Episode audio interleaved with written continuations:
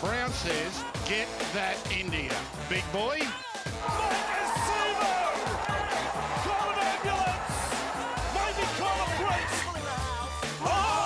what a shot! What a shot! Campbell Killer! G'day, ladies and gents.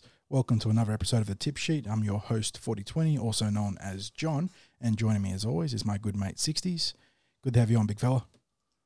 Thanks, mate. It's been a, a good week. It's felt strange, hasn't it, with the long weekend and playing Yeah, on a long, long weekend, split podcasts with a, a review done earlier in the week, and now the preview and our, our big chat to Joey. So, yeah, a bit of shake up in the schedule, but it's always good to have a chat about footy, isn't it, mate?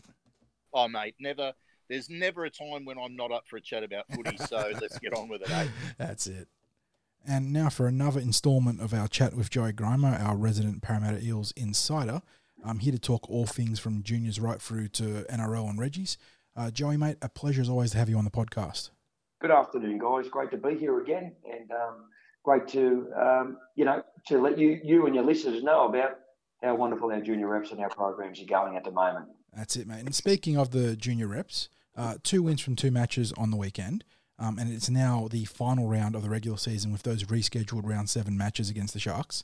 Uh, let's firstly discuss the SG Ball team, who, despite winning against the Thunderbolts on the weekend, actually dropped from sixth to seventh place. They now face a hard task to qualify for the finals. Uh, can you talk us through what they're they've got a couple of different scenarios available to them? Um, so what are they, and how are they going to approach this week?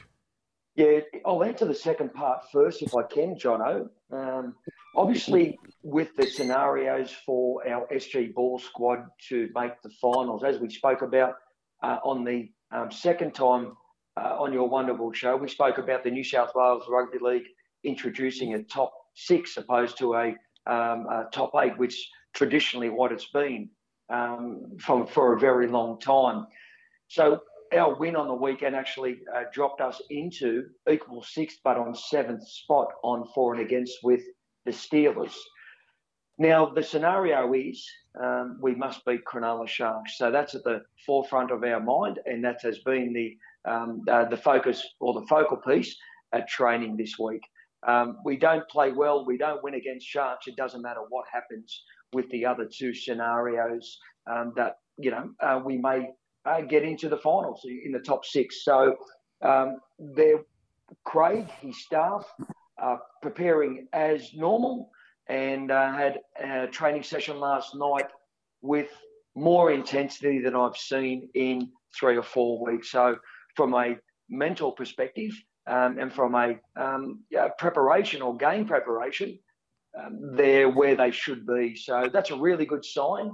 Um, and we need to make sure that we win that game um, for any scenario to be activated. And the two scenarios we talk about, uh, we talk about the Illawarra Steelers playing the North Sydney Bears. Unfortunately, North Sydney's had a, a tough year this year. They, they're winless and they're coming off a bye. Um, so for us to be successful, uh, we would have North Sydney to beat um, Illawarra Steelers and we would have to beat the Sharks by 30 plus points. Um, the uh, uh, other scenario is um, the Dragons play the Canberra Raiders. Dragons are in uh, 12th spot. Um, the Canberra Raiders are in fourth spot, and the top or the third, fourth, fifth, sixth, and seventh team are so close. If St George were to um, create an upset and beat the Raiders, we would jump into sixth spot outright, even with the Steelers winning. And uh, just a, a, point I want to bring up because this round's been something of a logistical nightmare for New South Wales Rugby League. It looks like because they haven't actually had team lists been updating uh, throughout the week since team list Tuesday because the, their website hasn't been able to accommodate the rescheduled round from round seven to round ten. Um, do you have any team news you can give us roughly? Are they going to line up close to last week? Yeah, they're pretty much going to be close to last week. Um, we might have one player back uh, coming back from uh, injury for a head injury knock um, two weeks ago, but primarily men, the um, 16 or, or, most of the squad will be uh, represented um, similar to what it was okay. at McCredie Park. Thanks, so there won't be too many changes. And equally for the Harold Matthews, I know Miles and Eddie came off with a, a couple of injuries, uh, but they trained well last night. So I don't think Steve O'Day will make any changes to his squad. They're travelling well, humming really well. That's a couple of big inclusions. I was actually worried for those two because they were aided off with the trainers. So very happy to hear that they managed to get through the week of training. Yeah, they pulled up really well um, uh, two days after the game. Um, so their injuries weren't as, as as great as what we first anticipated. Uh, they've been getting physio and looking after that. So it's a yeah, it's going to primarily be the same 17, I would imagine. Well, mate, that segues nicely into uh, the next question, which is about the Mats. They're now in a terrific position to finish in the top two. Now, if they get the win over the Sharks this week and finish top two, um, will the week off that they would get will that be beneficial for their campaign? It's it's a really tough one. Uh, 60, you ask that question because they're so young, uh, 15, 16 and 17, whether they play or whether they don't play doesn't have a greater bearing as if they were more senior or NRL or, or seasoned players. They tend to recover a lot quicker than the older players. Um, some would suggest um, that, you know, um, some the, the team that has the week off is actually disadvantaged at a younger age. I can I can go back to when Luke Burt was here and they played Manly in a grand final in under 20s and Manly were, were eighth spot and I, I believe uh, Parramatta came from seventh spot. So if you look at that and with youth on your side, some would say that um, momentum is probably more key than having a rest off. However, it's changed this year. Instead of playing three rounds of uh, semi-finals to get to the grand final, um, there's only two maximum games to get to the grand final. So for us, um, we we don't have too many injuries. Uh, we're a fit side, touch wood, uh, this week's game. So I don't think it's going to be an advantage or disadvantage for us. Um, we've been playing, we haven't lost a game since round one. So you would say, you know, we're, we're, we're humming along quite well. Um, so it is what it is. We're going to certainly do our best to finish in the top two. And uh, we don't see having the week off to be a disadvantage. So that should allow us to be freshen up a little bit. Although Steve O'Dea and Clinton Harb, their trainer, won't take the foot off the pedal. Uh, they don't believe in that kind of stuff for these young men at this age. Um, so yeah, um, we're expecting to have the week off, and that's no disrespect to Cronulla Sharks this week and the Harold Matthews. Uh, before we, we move on to the Tarsha Gale and their final game of the season, I do want to give a shout out to Blaize Talagi and the Harold Mats, who had a heck of a game in his first start of the season in in the halves. Yeah, it's a position not foreign to him. Obviously, Blaize has been coming off the bench and has been doing a really good job for us as a 14. He's been playing a little bit of um, a middle back row. He jumped into dummy half there and more recently, he started in the halves, which is his recognised position with his junior club. He's a year young, so for him to um, have that savvy and that toughness in the middle of a field, because you've men know, or have seen him uh, uh, quite often, he's not the uh, most robust or thick set player. He's actually lean and reasonably tall uh, for a half. So he possesses that savvy inside his um, his spirit, and he's just got so much tenacious. He's so tenacious in what he does, and at training he competes in everything, uh, whether it's you know warm up or it's a, a, conditioning game, and that that attributes are taken on the field. He absolutely competes on everything, and that says says a little bit about his own makeup. That's it. Yeah, and I thought he's uh, progressed quite nicely from uh, playing Andrew Johns Cup last year. Yes, um, he, he, was very similar in the Andrew Johns Cup. He was obviously a year young, uh, 60s, uh, in the Andrew Johns program 12 months earlier, and uh, was very similar. Uh, played above his weight, uh, but just he's always in the game, whether he comes on and does a, uh, a interchange role or, as we've seen on the weekend, um, starting in the halves. Really, really good foil um, for Ethan Sanders, who continues to play well. Now, the Tarsha Gale, Joey, they're coming off a last start bye, and unfortunately, they cannot qualify for the finals after the round 10 game against the Sharks. Um, how are they going to be approaching this game themselves? Obviously, they want to look to finish the season for win, but is there anything different about this week for them? Oh, look, uh, they know that the end is this week. Um, I went to training on Tuesday, um, and I've said this uh, all the way throughout the season. Uh, the way they train and the way they approach training um, wouldn't suggest where they are positioned in the ladder, and that's a credit to Ryan Walker and his staff. Uh, they're a very well organised staff. Um, they know exactly what they want out of their training program. And on Tuesday, it was as energised and as professional as I've seen this year. I'll be going to training tonight and I'll be expecting the same. They'll get onto the field and they'll train, have a quality hour and a half training session. They're playing for a little bit of pride. Um, Ryan spoke about the expectations at Parramatta at a junior base. We've got our uh, two teams currently sitting um, in the uh, final uh, area, and um, you know, not making the finals is not the be all and end all because we, we are a development club, but we do have the level of expectation and um, resources that would rival teams to be in that or around that semi final. So they're playing for a little bit of pride, um, and they're playing against a, a side who um, have got a lot of players that played at our club last year, and the head coach uh, played uh, coached um, some of these girls last year. So um, there's a little bit of familiarity, and uh, they'll be going out there um, and being as aggressive, controlled aggressively as they possibly can, and uh, finish on a, a real positive.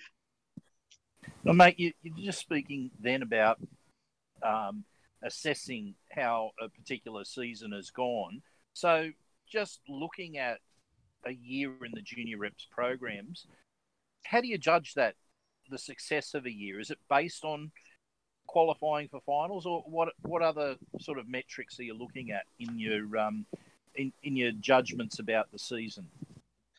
And and that there is the sixty million dollar question. Sixties. If you look at uh, what Penrith have done uh, over the nine years um, uh, since they've been doing or really focusing on their development program, They've had a lot of success, but they've been able to transition players into the NRL, which now has, um, you know, featuring 70% of their juniors or 70% of their um, NRL players are current juniors. Now, uh, we would love to get to that. Um, we've only been, um, you know, really focusing narrowly on our development program in the last, um, you know, 30 months, two and a half years.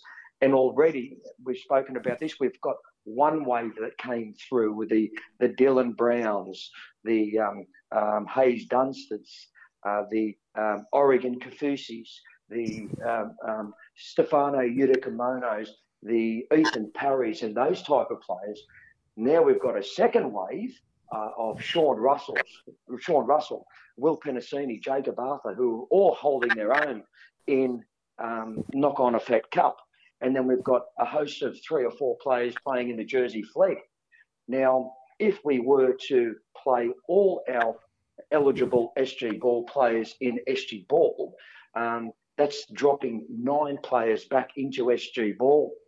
Um, I would dare say that we would go very, very close to being successful and winning a SG ball competition. Our Harold Matthews Cup is sitting um, in second spot and um, um, will go very close uh, to getting into the grand final. Um, I would imagine, given their, their past, you know, six or seven weeks, and given um, the track records of, of the opposition teams. So, if we were wanted to win the competitions, um, we would leave all our best players and raise them at the back end or after their season. However, it was felt that um, for for our club at this time, we would promote our more um, uh, uh, elite players and get them to train against the um, best players that they can train against in a program that is training four and five days a week opposed to two and a half to three days a week. So for their developmental pathway, um, it would be a benefit for them if we promoted them up. As long as they, there were there was there wasn't a duty of care of them being injured, we felt that that would actually assist their progression or transition upwards into full time. So um, I mentioned uh, three weeks ago, success always, or success isn't always um, um, measured by the amount of, um, the amount of China in the cabinet. We could win every competition, but not promote first graders or create full time players. But at the moment, we're trying to find that balance. Um, we've done uh, particularly well in the Harold Matthews. Um, we've done particularly well given that our seven or eight best eligible SG ball players are not available, and that 17 out of the 25 players in our SG ball program can play again next year to show the level of um, inexperience or youth or how young that squad is.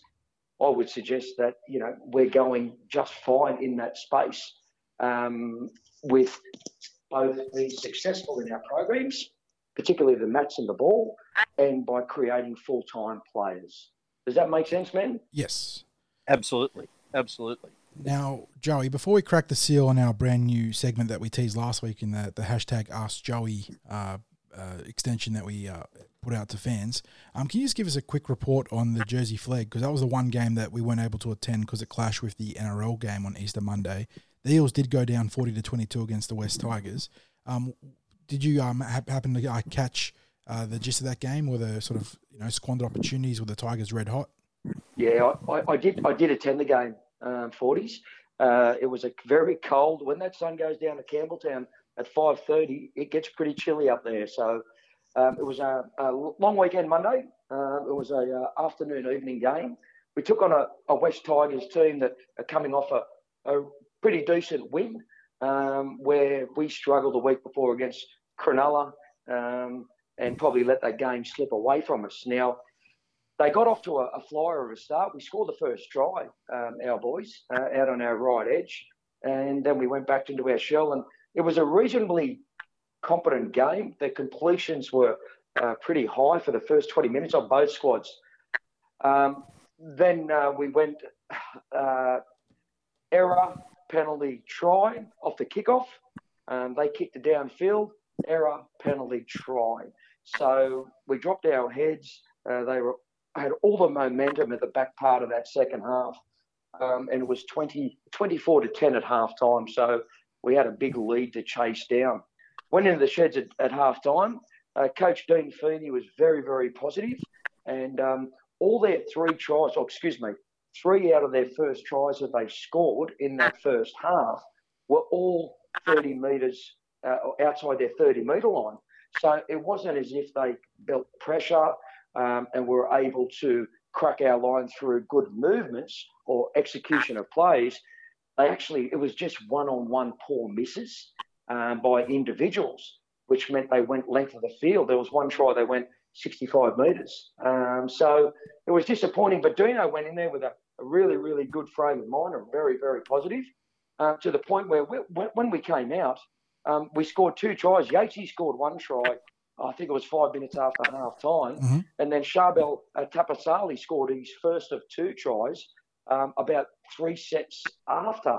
So we got to a stage where it was where it was uh, 20, 24 to 18 or something, and, and we stole the momentum back.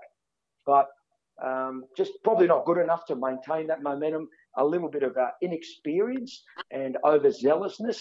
Um, again, couldn't complete.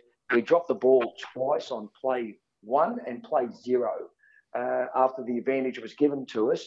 And they just came over the top of us. And they had all the ball, uh, most of the ball, 80% of the ball in the last 20 minutes. And we just ran out of petrol. So disappointing.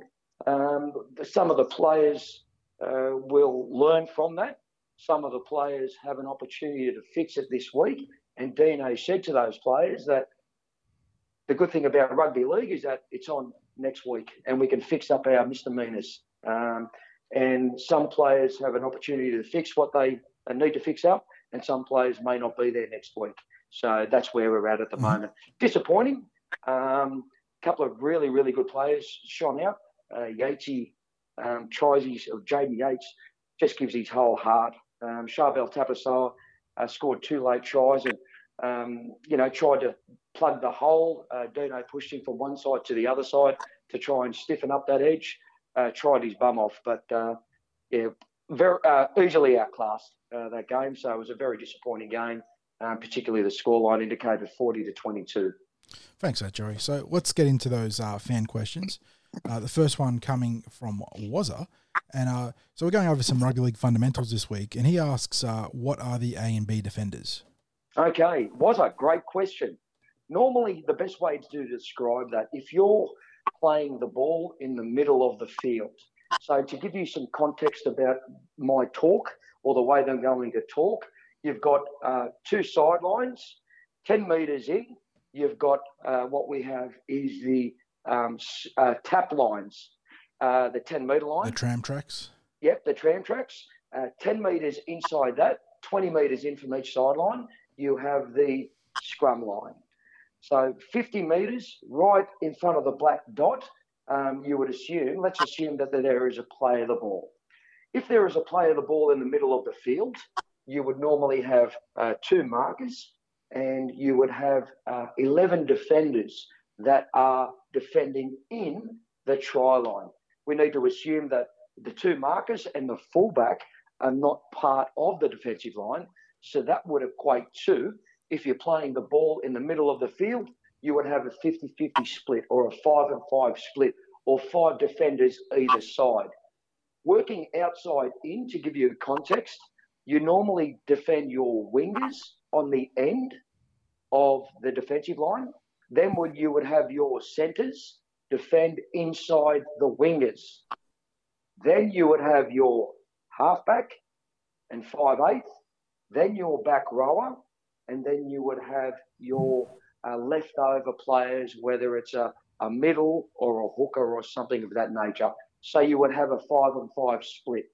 A and B defender are the first defenders on either side of the play of the ball that is standing back with the referee before the ball is played. So the only place, def- uh, the only place on the football field where there is no defenders is behind the markers or behind the ruck. So that's where the defensive line starts from, behind the ruck. So the closest person opposite to behind the ruck, 10 metres back with the referee, the first one, closest to the ruck, is called your A defender. And he's usually uh, on the inside by about three or four metres to the second defender closest to the uh, uh, ruck, although standing 10 metres back with the referee, is your B defender. And then you've got your C defender, your D defender, and then your winger. Okay? So the beauty about your A defender is that is where your attitude and line speed comes from. So whoever is at A, you want that person to be set, and he's going to set the tone for your line speed. He's really crucial that he works with your markers system, your first and second marker, and he needs to ensure that his line speed is that productive that the markers don't cross his line when he comes up from a defender because that means he's defending his space. There we go. What do you think, boys? No, that, that, that's fantastic. Uh, a bit of extra insight in terms of why why the A defender is so important, how it leads line speed and sets the tone for the defensive line. Okay, our next Ask Joey question comes from Rob, and he asks Some commentators have been criticising the attack of certain teams, and I think from memory that was probably some teams that are sitting down the, near the bottom of the table, saying that they rely a little bit too much on block plays. What is a block play? And secondly, is it a play that some that teams shouldn't use for some reason? Yeah, I'm not sure if the question uh, relates to should teams do block plays, um, but I think that um, different teams execute block plays differently, and that would give a massive advantage. I'll give you the scenario of what a block play does, and uh, partly why it works and why it doesn't work. A block play is where you use someone that's running hard and heavy into an outside roll or a hole, I should say, rather. Um, and that opportunity allows an overlap or an opportunity of advantage with the attacking team. Now, the difference of a team being successful at it uh, and some teams being uh, unsuccessful successful at it is how deep into the line or how close to the defensive line the halfback or the person that's throwing that play where he's either hitting someone short or going out the back. The earlier the player passes the ball out the back, the easier for the defence to slide off and get into their next job to create a man on man. The real courageous halves take the ball so deep into the line that as they're passing, they get whacked by the defensive line. But that's when you know that it's highly likely that they're going to create an overlap. And the only way that overlap can be stopped is if the centre decides to get off his line and collapse the line and jam in with his winger in tail and leaving the opposition winger unmarked. So there is a place for it in our game, um, the the block play, and teams do it better than others because the people that are taking the ball to the line are a lot more courageous and are taking the hit for the team to create the overlap on the outside. Thanks, Joey. And now we've got an interesting one from Dennis. Um, this one more junior focused. He asks, um, at what age should players, and we believe he's intimating about players that have long term career ambitions, um, get serious about nutritional programs? That's a really good question. And uh, anyone that knows me knows I don't, or they can look at me and I don't know too much about nutrition. However, um, I did speak to our um, Eels dietitian, Kelsey Hutton, about this question. Um, Kelsey uh, looks after the players' uh, nutrition, hydration, anything that helps them prepare better and play better for um, the Eels. And when I told her about this, um, she thought it was a really, really good question and one that, even though she's a dietitian, she doesn't get too much of. But her feedback was, is really, it, it's as soon as they uh, uh, they start or decide to play sport.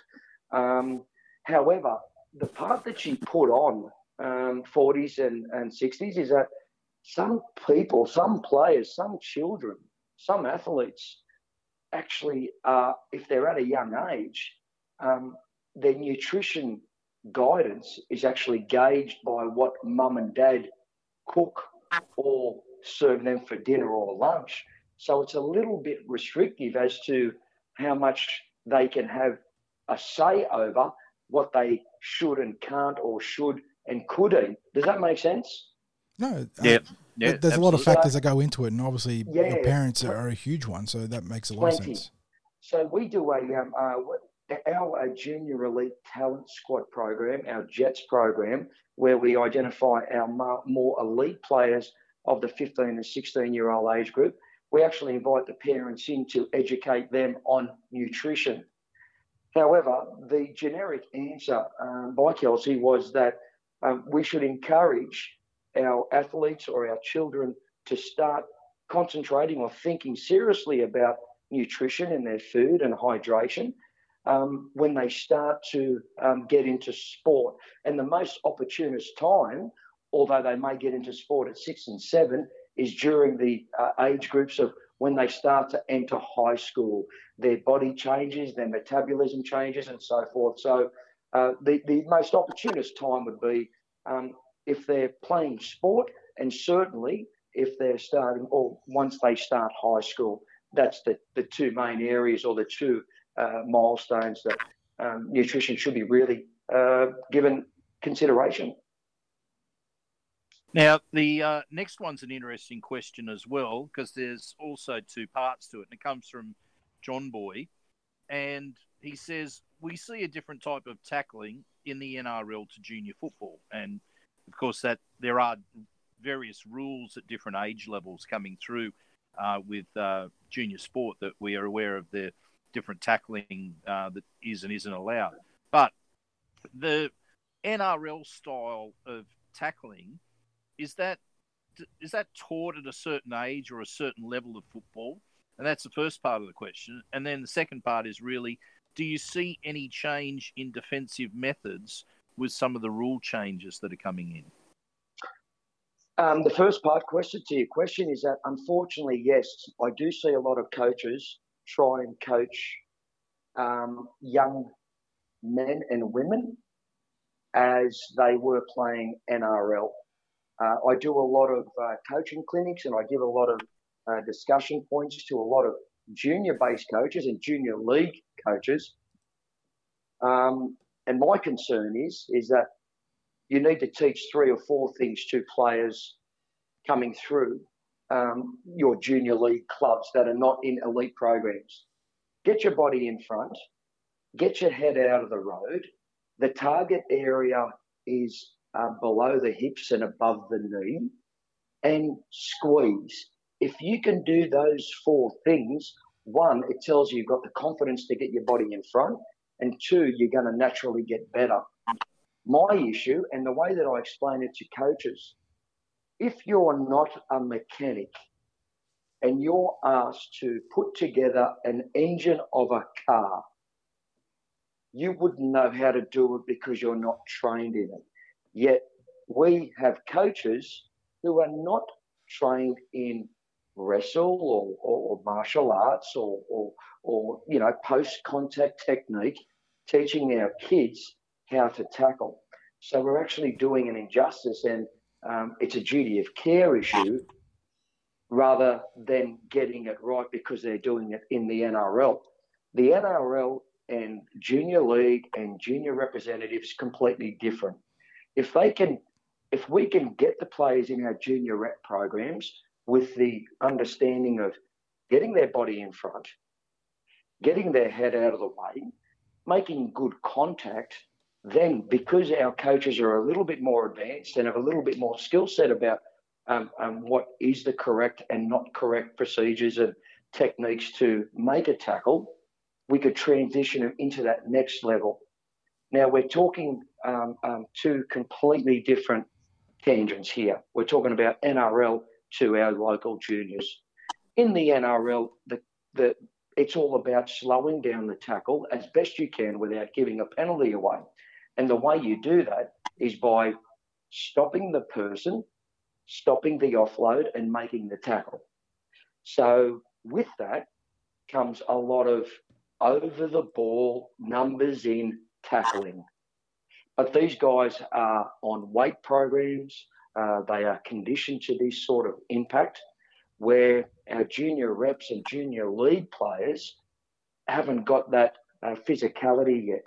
So if they go high or if they go over the ball on someone that's greater, physics would suggest that they're at a disadvantage.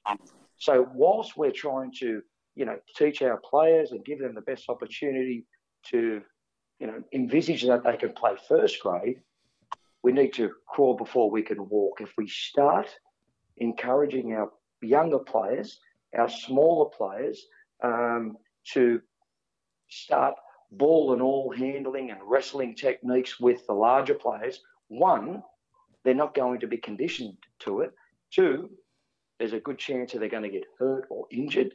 And three, um, because they're going to get hurt and injured and they're not going to have successful uh, techniques in, in stopping those players, especially those bigger players, we're going to lose kids to the game. So, so um, yep. So what I was going to say is, so that the the message is basically um, what you see at the NRL level is done by professionals and taught by professionals, and that at, at the junior league level, um, it, it should just be limited to um, the basics that essentially all of us were taught when we were uh, young kids playing football. Absolutely, and that's that's all uh, it, it, should be. Um, with the the the focus on getting their body in front and making contact with their shoulder. If you can do that, you'll be able to transition up the ladder and become more proficient in the more elite programs with the um, a better trained staff. Um, that's that's the easiest way to explain it. We have uh, contact coaches. We have specialised defensive coaches in the NRL, and that is their purpose. So uh, we need to understand that um, it's it's very very serious, um, and we need to encourage that we're doing the right things.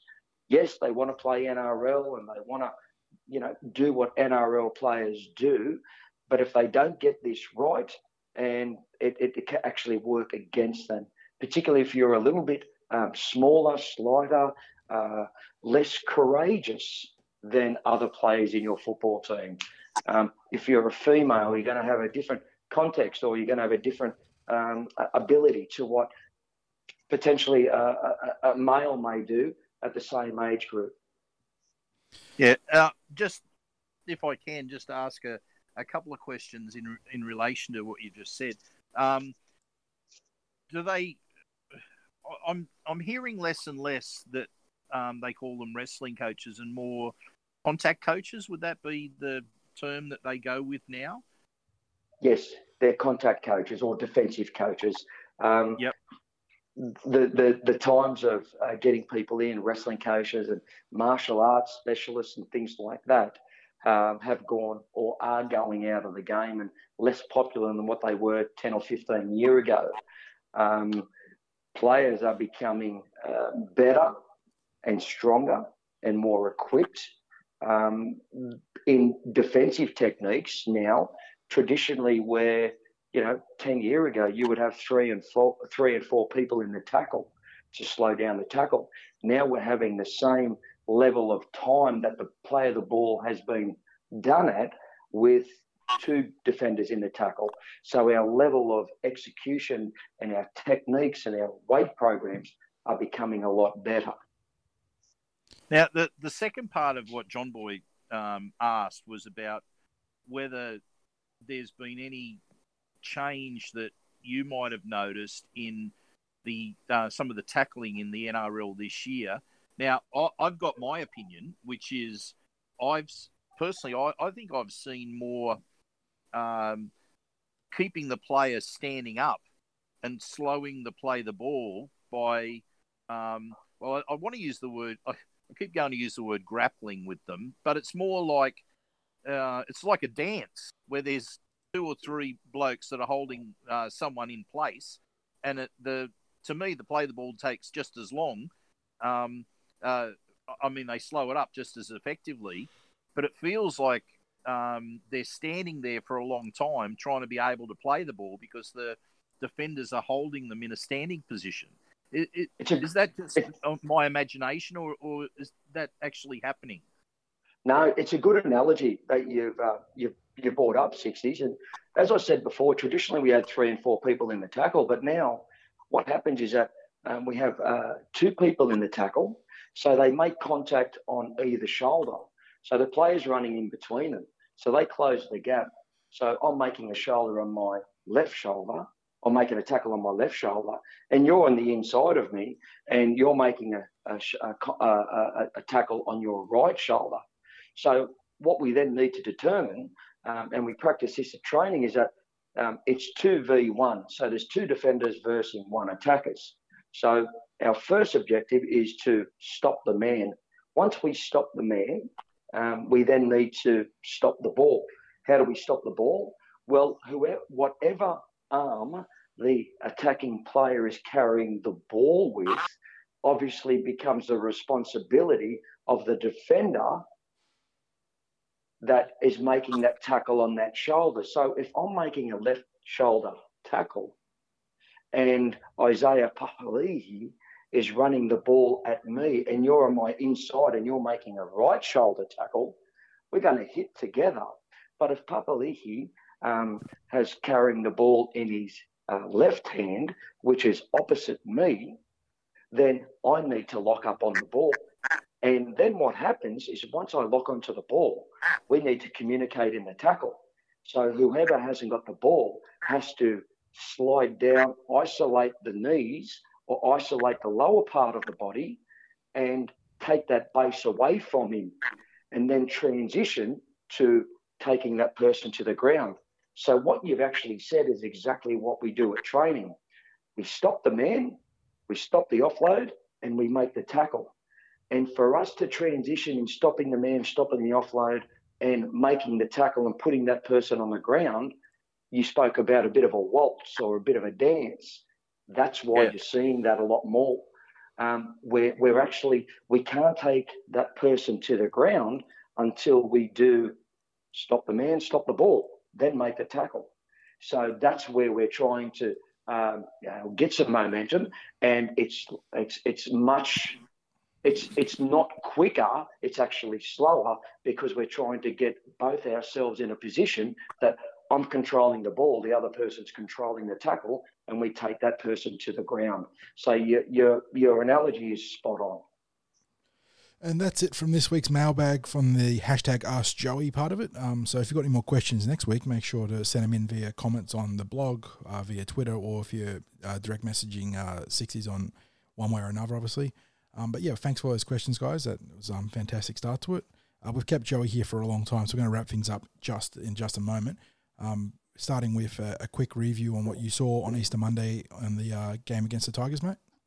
Well, uh, one thing didn't eventuate. We spoke about a 50 50 chance of rain, um, and it was certainly a beautiful day. So um, um, I, I, did say that the game would be a lot closer, and traditionally, West Tigers, yep. outside that first game at, at uh, Bankwest Stadium, uh, we seem to have that dogfight. Um, I would like to have Fergo's game over again, or that first half at least.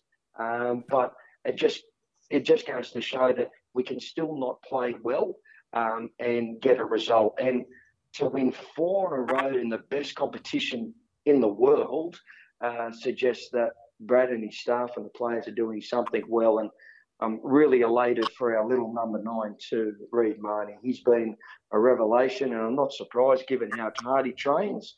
And um, I'm really happy for the players. We're in a good spot at the moment. There's not many injuries. Everyone's smiling. Um, but when you're four and zero, oh, um, that's that's what you'd expect. So um, really, really excited about it. Uh, I thought West Tigers played with a lot of purpose. Uh, they could have thrown the white flag up, uh, but they come home. I thought uh, Dewey uh, had a really good game, and they've got a decent forward pack. So they're going to be a thorn in the side of a lot of teams, but I'm not worried about any other teams. I'm just worried about the Eels at this stage. And uh, just before you go, mate, uh, last year we're well, we're playing the uh, the Dragons this week, and last year the Dragons caused a bit of an upset at uh, Bankwest uh, when they beat us. How do we go about reversing that result this year?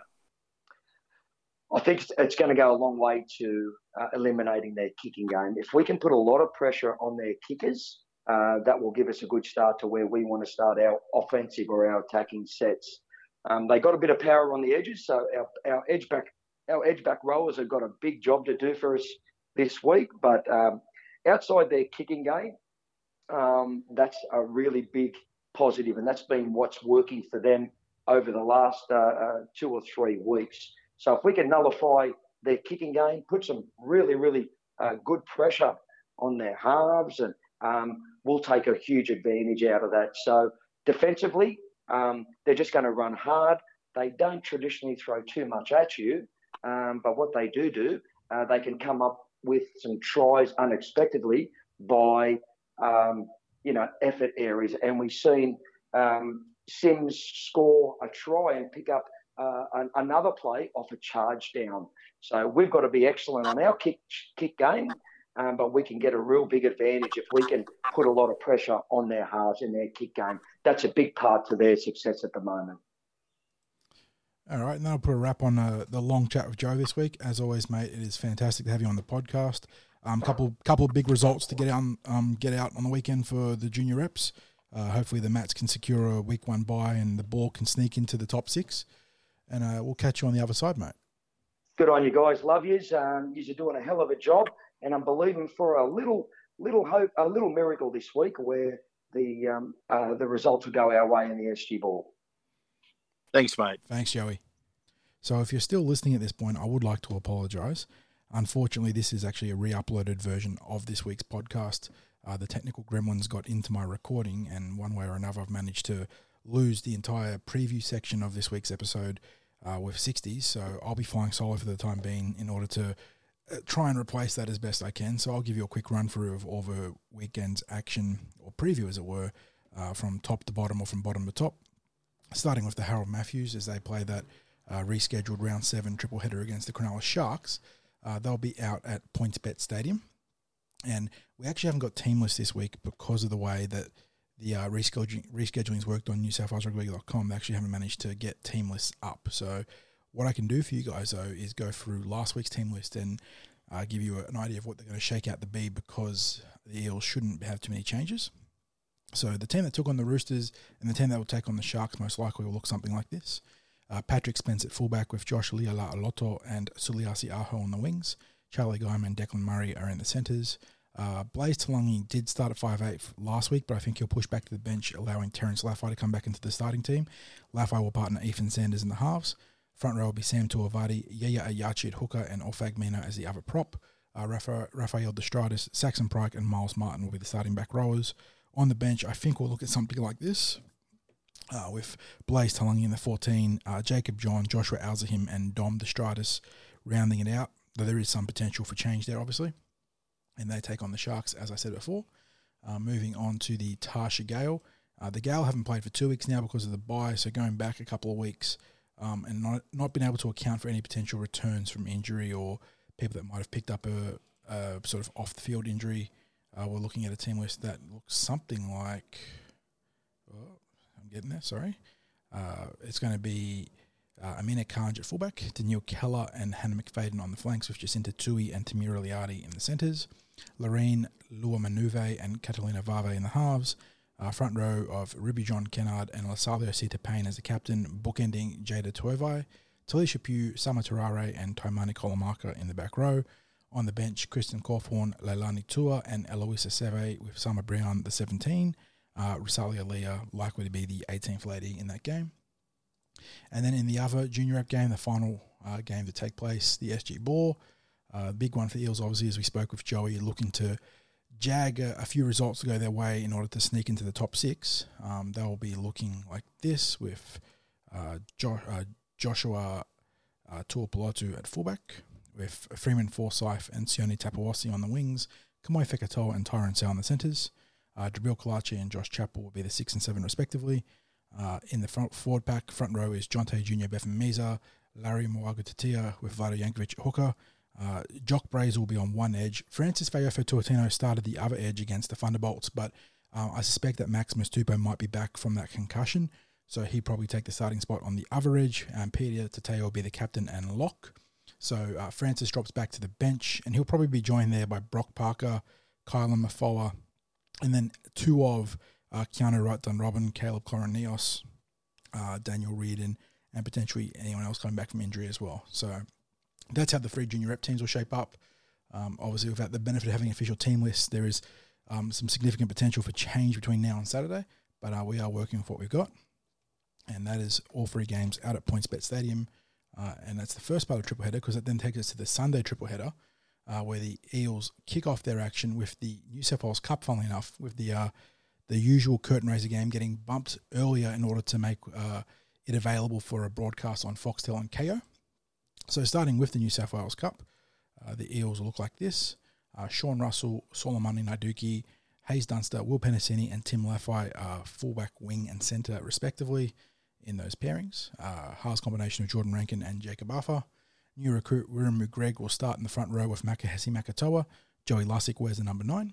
In the back row, you've got Elie El-Zakhem, Ray Stone, and Keegan Hipgrave at lock forward. On the bench, Nathaniel Roach, Kai Rodwell, David Hollis, and New Zealand uh, transfer Hayze Perham, who was on loan to the Eels for the time being as he looks to keep match fit for the Warriors. Lala Lalatoa Mataafa is the 18th man. They're taking on the St. George Illawarra Dragons. Uh, it's a uh, evenly matched outfit here because it's uh, 6 v 7 on the ladder with the Eels being 6. Uh, so the two teams are relatively equal standing. And um, with uh, the Dragons lineup, they've got a couple of uh, names you might recognize Charlie Runciman, Siti Modareki, uh, and then beyond that, uh, Tyron Wishart, obviously uh, a former NRL name right there. But this is a good chance for the Eels to bounce back from the Easter Monday loss in front of a home crowd uh, with kickoff at 1.10 p.m. But you can also catch that on Foxtel or Kayo uh, if you cannot get out to the game. Uh, that means that the Jersey Flegg goes on to the curtain raiser roll at 3.30 p.m. kickoff. And the Eels, after two losses on the trot in this competition, looking to ignite their campaign with a clash against the Roosters. So it's not a full on triple header against the Dragons. They are playing the Sydney Roosters this week. The look like this with Tyrone Harding at fullback, Fruin East Hope and Marley J. Townsend on the wings, Penny Tohi and Jaden Skinner in the centres. Clayton Falolo and Tavita Massima are the six and seven. Uh, we've got a TBA in the front row who is partnering Jack Colavardi at the moment. Uh, Kyle Schneider is in the nine. Ollie Clements, Charbel Tassapali, and Jaden Yates are the back rowers. Ethan LeBlanc, Lennox Whitaker, Matthew Dragosic, and Valence Harris are the bench. Mark Tepper Smith is in the 18 right now, so I project that unless there's some other change, Valence Harris goes into the starting front row with uh, Mark Tepper Smith coming onto the bench as the interchange prop. Now they are taking on the Roosters, and this is the inverse of the cup clash in terms of ladder positioning. So in the cup it was six v seven, and in this one it is seven v eight, I believe. I just quickly check that, yeah, seven v eight with the Roosters holding the uh, ladder advantage here. So Roosters played three games this uh, season so far, won one and lost two, whereas the Eels have played two and lost two. So good chance for the Eels to make a start and climbing the ladder. Um, and you'll catch all the action there at 3.30 p.m. kickoff. And then that takes us to the main event, obviously, uh, being the NRL game with the Parramatta Eels hosting the St. George Illawarra Dragons. This is 2v6, so uh, a good quality match on paper. And uh, for the Dragons, they look like this with Matthew Duffy at fullback, Cody Ramsey and Mikaele Ravalawa on the flanks, Jack Bird and Zach Lomax in the centres, Corey Norman and Adam Clune in the halves. It should be noted that Adam Clune is allegedly off to the North Queensland Cowboys following this as part of a, as part of a projected free player transfer. Clune to the Cowboys, Josh McGuire to the Dragons, and Jake Clifford allegedly to the Knights. Clifford, who signed a deal with the Newcastle Knights and then was rumoured to be backflipping, but now is going to get an LE transfer. So just average NRL things for you guys there. But yes, Clune playing against the Eels this week in the seven. Uh, front row of Blake Lawrie, Andrew McCullough, and captain, and Paul Vaughan. Josh Kerr, Tariq Sims, Tyrell Fuimaono in the back row. Tariq Sims coming off that terrific game against the Knights. On the bench, they got Pawasa, Far Masuli, Trent Merrin, Daniel Alvaro, and Brayden Wiliame. So Alvaro, Wiliame, Norman, uh, rounding out a few ex Eels there in their lineup. Uh, for the Eels, just a couple of changes this week, although they are big ones. Clinton Gutherson at fullback and captain, Maika Sivo Blake Ferguson on the wings, Tom Opacic and Marata Niukore in the centres, Dylan Brown and Mitchell Moses at six and seven, so an unchanged backline as it were. Front row, Reagan Campbell Gillard, Reed Mahoney, and Junior Paulo. It's nearly an all origin front row. Hopefully, at the end of this year, it will be with Reagan uh, call up to, New, uh, to Queensland. Let's say call up to New Zealand, call up to Queensland, hopefully. In the back row, Sean Lane is holding down one edge while Ryan Matterson returns from a concussion finally, which is a big reinforcement for the Eels, being one of the best back rows in the comp. And Nathan Brown is locking the forward pack in the 13. On the bench, Oregon Kaufusi and Isaiah Papali'i will be the uh, primary damage dealers in the middle. Uh, Will Smith is the super utility. And the big inclusion off the bench is Bryce Cartwright, who gets his first NRL start for the Eels after one hit out in the New South Wales Cup, where he was pretty solid all round. That means that Ray Stone and Keegan Hipgrave make way, so they drop to the shadow bench alongside Haze Dunster and Jordan Rankin. Brad Arthur is the coach, as expected. that doesn't change week to week.